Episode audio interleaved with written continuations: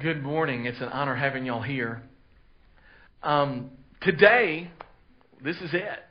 We're going to talk about probably one of the most popular verses in the Bible, one that you know, and it's Jonah in the belly of the whale.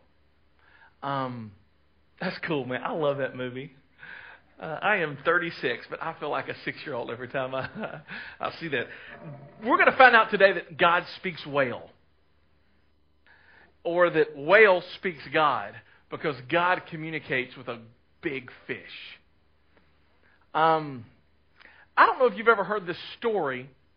It's a very popular story, but if you're into sports, I know you've heard of it. If you've not, um, then just sit back and relax and eat your popcorn. Um, it's the story of Wrong Way Roy. Have y'all ever heard of him, Wrong Way Roy? Roy Regal uh, played in the Rose Bowl of 1929. He was a All-American center from the University of California at Berkeley, the Golden Bears. They were playing the Georgia Tech, I believe it's the Hornets, Yellow Jackets, excuse me. And uh, it is the beginning of the game, and Roy was playing both offense and defense. Well, in the first quarter, one of the Georgia Tech dudes fumbles the ball, and Roy scoops it up, and he starts running. And he's running as fast as he can. He is running 65 yards in the wrong direction. He's going towards the wrong goal. And finally, one of Roy's teammates by the name of Benny Lom catches up to him and tackles him, and Roy is dumbfounded because he ran the wrong way. The middle of the game, I mean, can you imagine at halftime how Roy felt? They're in the locker room, and Roy is hanging his head, and he's sobbing in the corner. He is crying with hot tears. That's when he hears the coach say, a really unusual statement. The same players that started the first half are going to start the second half. And Roy takes his hands off of his eyes and wipes away his tears and says, Excuse me? You're wanting to play me? I can't go back out there, coach. I've disgraced you. I've disgraced the University of California, my alma mater. I can't face those fans again.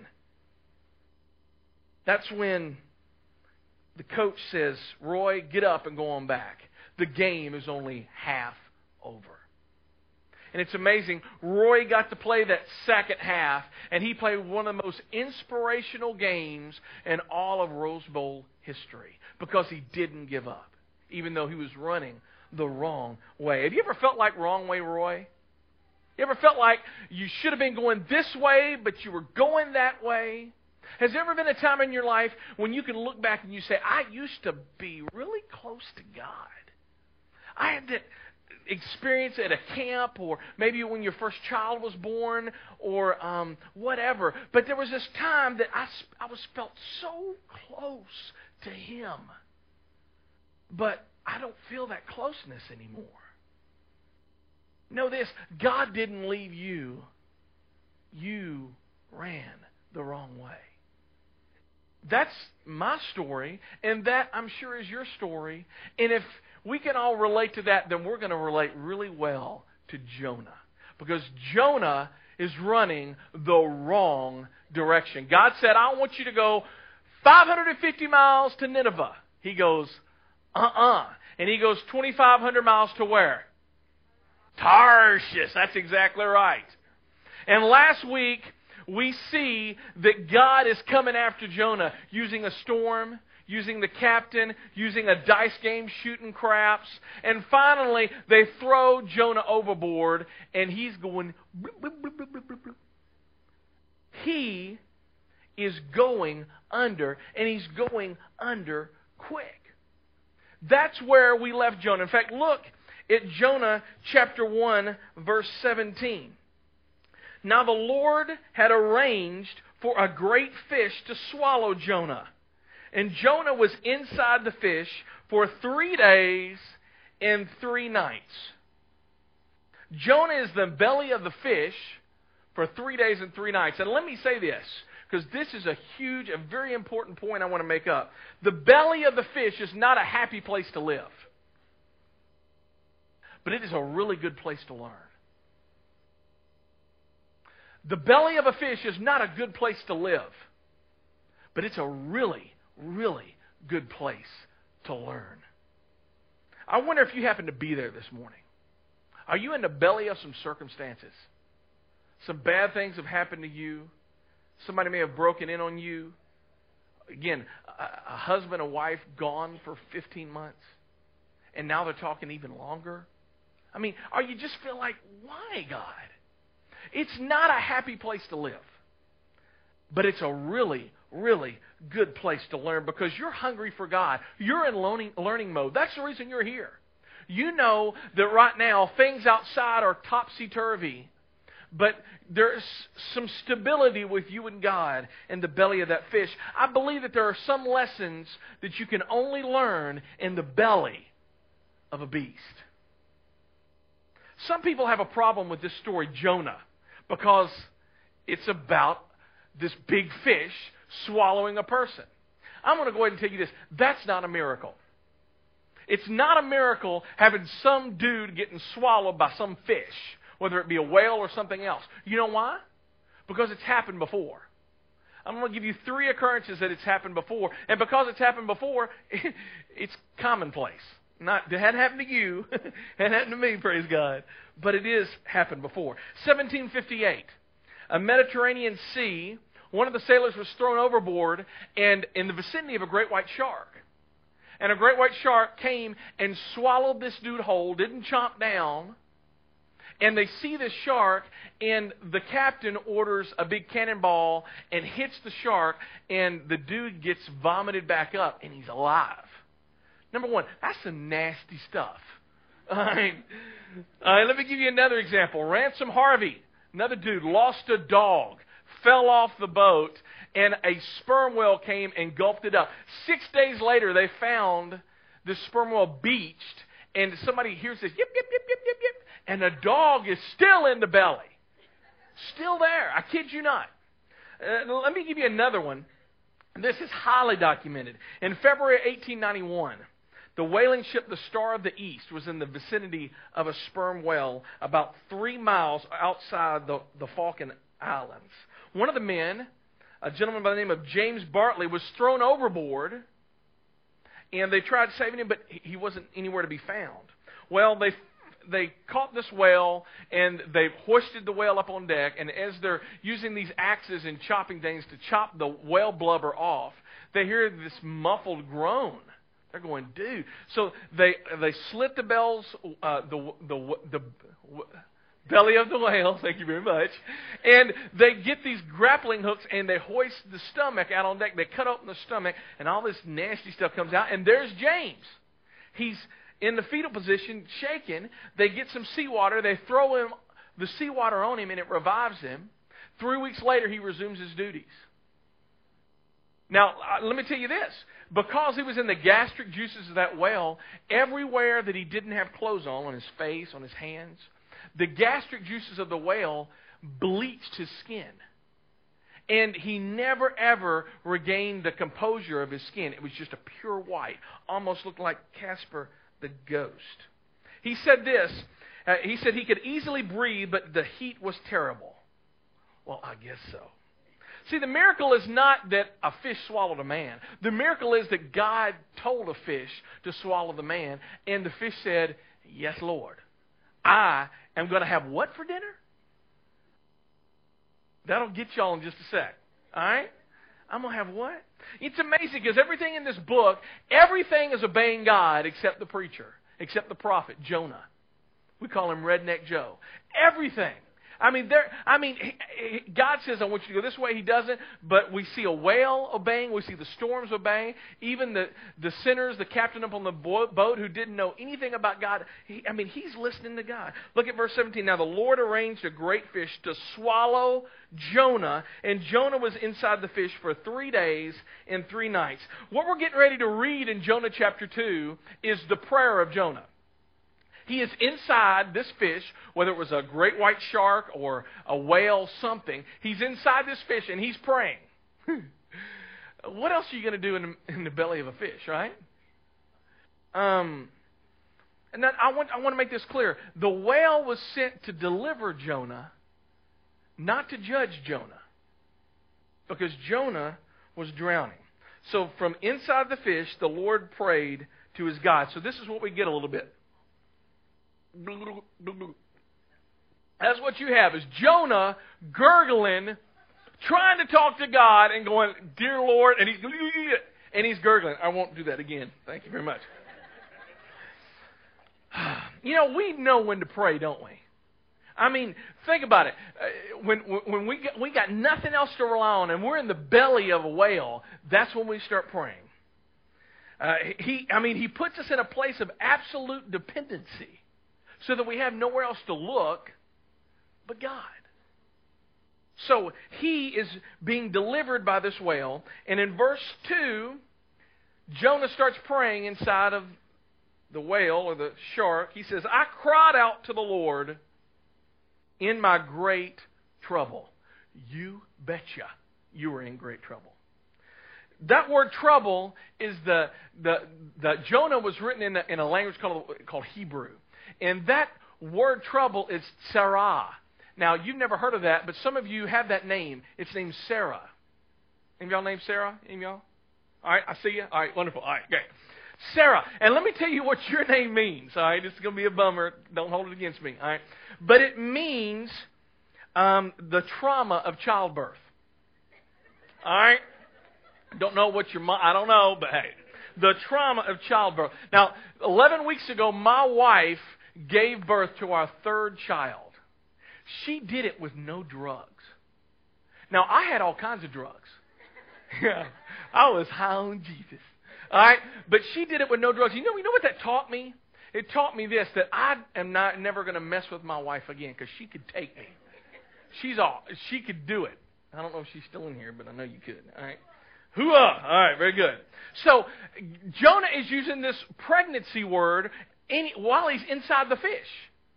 This trauma of childbirth. He's saying, you know what? I am going to be born. The distress of labor. He said, I cried out to the Lord in my great trouble, and he answered me. Now, how did God answer him? By sending a fish. I called to you from the world of the dead, and the Lord heard me. Let's talk a little bit. That world of the dead, um, that's Sheol. It's a Hebrew word Sheol, and it literally means hell. The point where Jonah was farthest away from God, the point where he had he was miserable and couldn't contribute nothing, he was helpless, he was desperate, he was afraid. It was there in the depths of hell that he cried to God. Now you put two, those two verses together and there's some cool stuff going on. It says this, I was as good as dead, but God in His mercy called me to Sarah, to be born again out of my hell. And it's a great picture of what, ha- what has happened to many of us and what needs to happen to you if you have not started that relationship with God yet. God longs for you to be come out of your hellish circumstances and to be born again. And sometimes that's traumatic. Look at verse 3. God rescued him because he cried. What, what made Jonah cry? Look at verse 3. You threw me into the ocean's depths, and I sank down to the heart of the sea. So he's recounting what happened in chapter 1. He says, You threw me into the ocean's depths. Now, that's kind of interesting because, according to chapter 115, do you remember who threw Jonah into the water? The sailors. That's exactly right. The sailors threw Jonah into the water, but Jonah's saying here, No, you threw me into the water. So who did it? Well, both. God and the sailors threw Jonah in the water. And what do we get from that? Is this, very simply, is God is in charge. And God used these people who cuss like sailors because they were, these sinners, to do God's will. We talked about that churchy word last week, sovereignty. And that literally means that God is in control. God calls the shots. Look at verse into verse 3. You threw me into the ocean's depths. I sank down into the heart of the sea. I was buried beneath your wild and stormy waves. Some of again, some of us in here, and I've been there, y'all. You're, you feel like you're underneath those wild and stormy or, or those waves, and you're you're longing for a breath of air. Your lungs feel like you're getting ready to burst because you so need to be delivered. Look how God works. Jonah is in pain, but God is actively working. God was actively working even while Jonah was in pain. And let's look at the different phases of God's work. All right? The different phases. Jonah, God comes to Jonah and God says, Go. Jonah says, No. All right? So Jonah runs. He runs and he gets on a ship, and God sends a storm, phase one. God sends a storm to get Jonah's attention. He didn't get it. Jonah 2, in, in Jonah chapter 1, he goes in the bottom of the, the, the, the ship and he goes to sleep. Phase 2, God sends the captain says, You need to get up and pray. Doesn't work. All right? Phase 3, God orchestrates a dice game and they find out who the real problem is. Still doesn't work. Jonah says, I'm not going back. Kill me. Phase, phase 4, in their mercy, God gives these sailors, and they don't want to throw him overboard. Phase 5, they throw him overboard, and the sea becomes calm. Phase 6, Jonah's drowning. He is, I mean, he is losing his life, and in phase 6, God sends a big fish to gobble him up. You know, God works in stages of deliverance. And some of you here today, you're like, God, you're crying out to God, God, please, please. And you're wanting to be on phase 10, but God said, I, I, you're on, only on phase 3 because if I get you there immediately, there's going to be some lessons you have to learn in the belly of a fish. There's only some lessons that you can learn in the. And, you know, looking back on my life, there's been times, desperate times in my life that I've cried out to God. God, please get me out of this circumstance. Please change the direction that we're going in. Please. And that's phase one. You know, somebody, a few people asked me, did you ever in your wildest dreams think you would be here starting a church in Clarksville?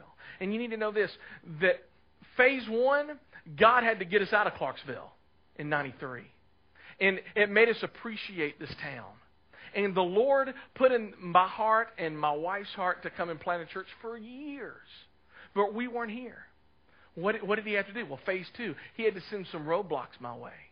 Phase three, he had to send some storms. Phase four, he had to do some sarah in me, some very difficult and painful things in me.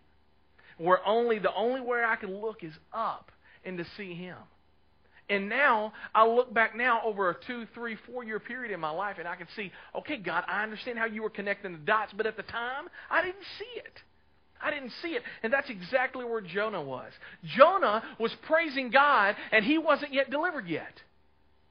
He wasn't on shore yet.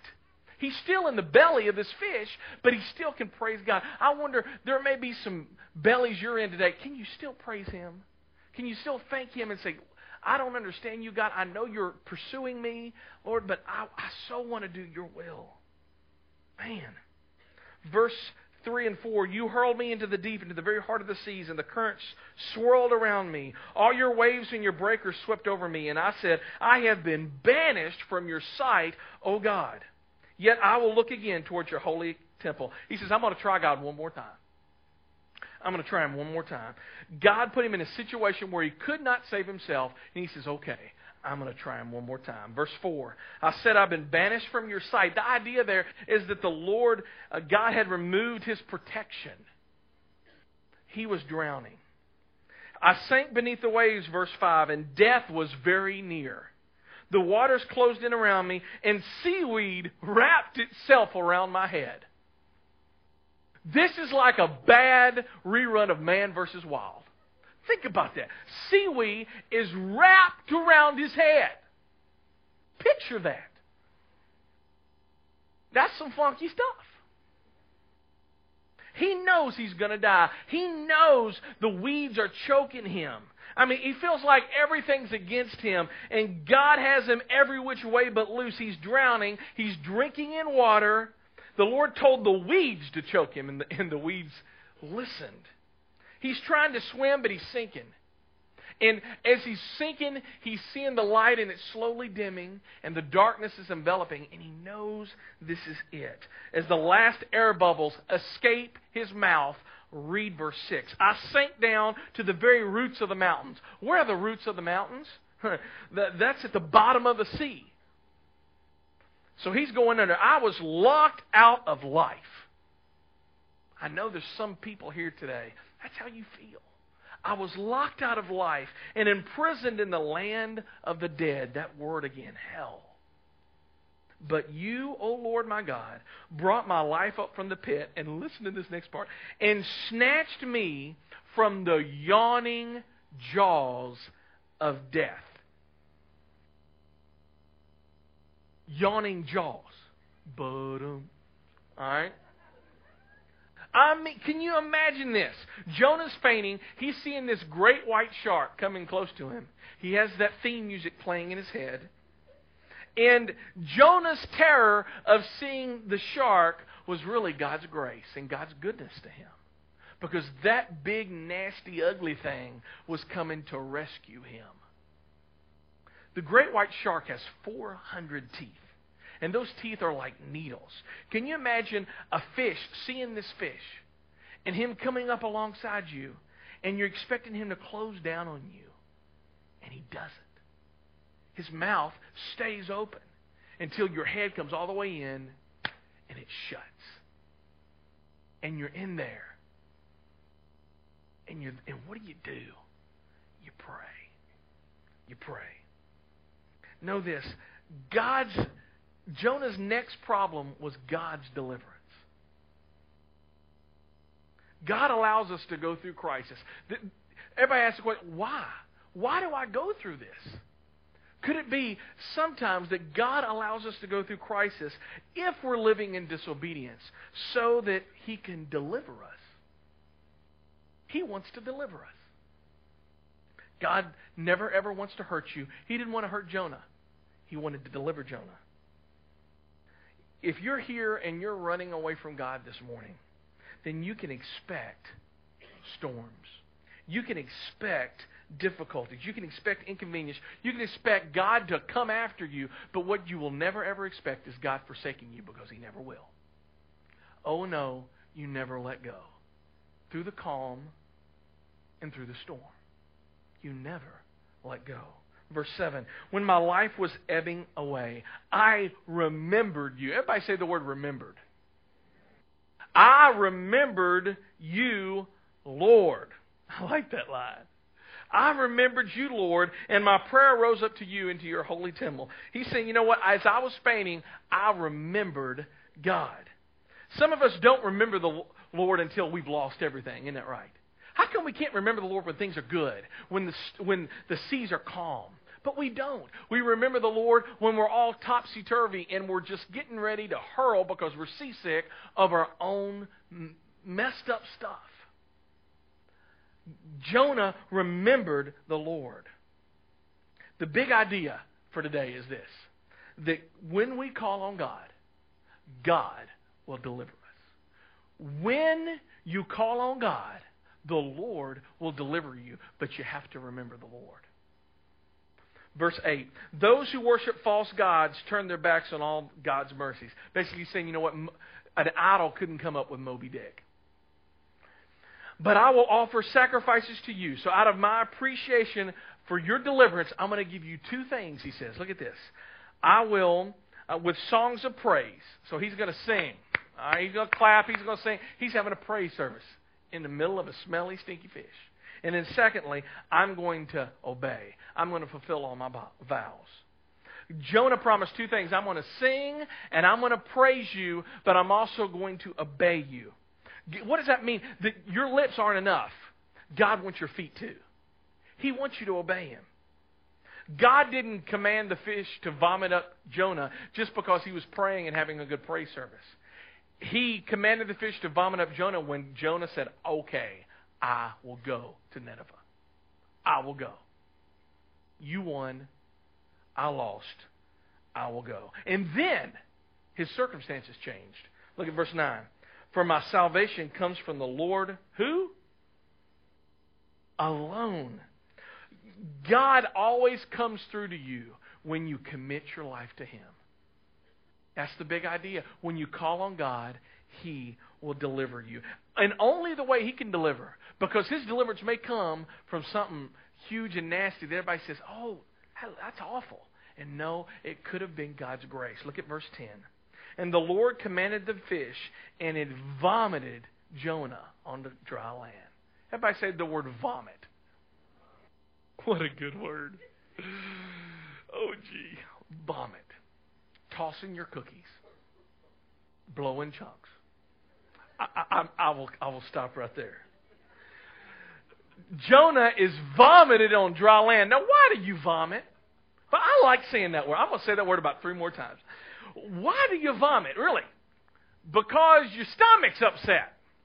I think this whale upchucked Jonah because he's thinking anything that it takes me three days to digest and it's not digested yet, I need to get out of me. And that's what happened. I believe this messed up preacher was causing this whale a tummy ache. And think about it. So he's vomited up on land, he's got slime all over him, and his skin is white as a sheet. Remember what we talked about? The gastric juices turned his very dark complected skin because he was a Jew into like Casper the Ghost. Next week, we're going to see what God does with a funky looking, fish smelling preacher when he comes to town and goes 550 miles, what God told him to do. Guess what? They listen. Because anybody that ugly and that freaky must be from God. I want to end today's service just by telling you a little bit about my Jonah story. I was talking to a, a friend of mine up in the nosebleed seats up there, and uh, she was sharing a little bit of her story. You know, there was a time in my life that um, I was crying out to God. I asked God, why? Why are you doing this? And I prayed, and um, I sought Him. I read God's Word. I got around people. I tried to, everything I know to do in order to change a situation. And it didn't change. And once it ended, I was uh, uh, just like you, was hurt very badly by church. And um, at the, as we were just praying over this, asking God, why? Why, Lord? the most difficult thing that's ever happened in my life was really God's deliverance. Because the Lord placed in our hearts years ago, over a decade ago, to come and to do a work here in Clarksville. And if God had not allowed that those 400 teeth of the nastiness of just asking God why and all this stuff happening, I wouldn't be here today. And I will tell you, there was a time that I just I asked why, and I just I felt like I had this crisis of faith. I mean, I'm a preacher, and I'm always supposed to believe, right? But I was struggling. I was struggling. Why? Why did you allow that to happen? Why, God? And I look back on it, and I still don't have a lot of answers. But I'm able to look at God and say, God, I thank you because you knew what you were doing. And I didn't. And I thank you. Thank you for delivering me. Let's pray. Lord, um, I know there's people here today, Lord, that they are crying for your deliverance. They need you to come through. And the great thing about it, God, is that when we remember you, God, and when we turn to you, you always come through. You're always faithful. You're always, you're just 100% God, even when we're not. And Lord, we can say this morning, Lord, I can start coming back because you've been coming after me. It may be because of something that's happened in my life. It may be because there's some struggles I'm having with finances or in my marriage or with my children. But today, Lord, I am coming back because you have been coming after me. Lord, I pray that those people in here that you feel like you're in the deep of the deep, Lord, that you would send your grace to come and rescue them. That's what we pray, Lord. Lord, it's in Jesus' name that we pray.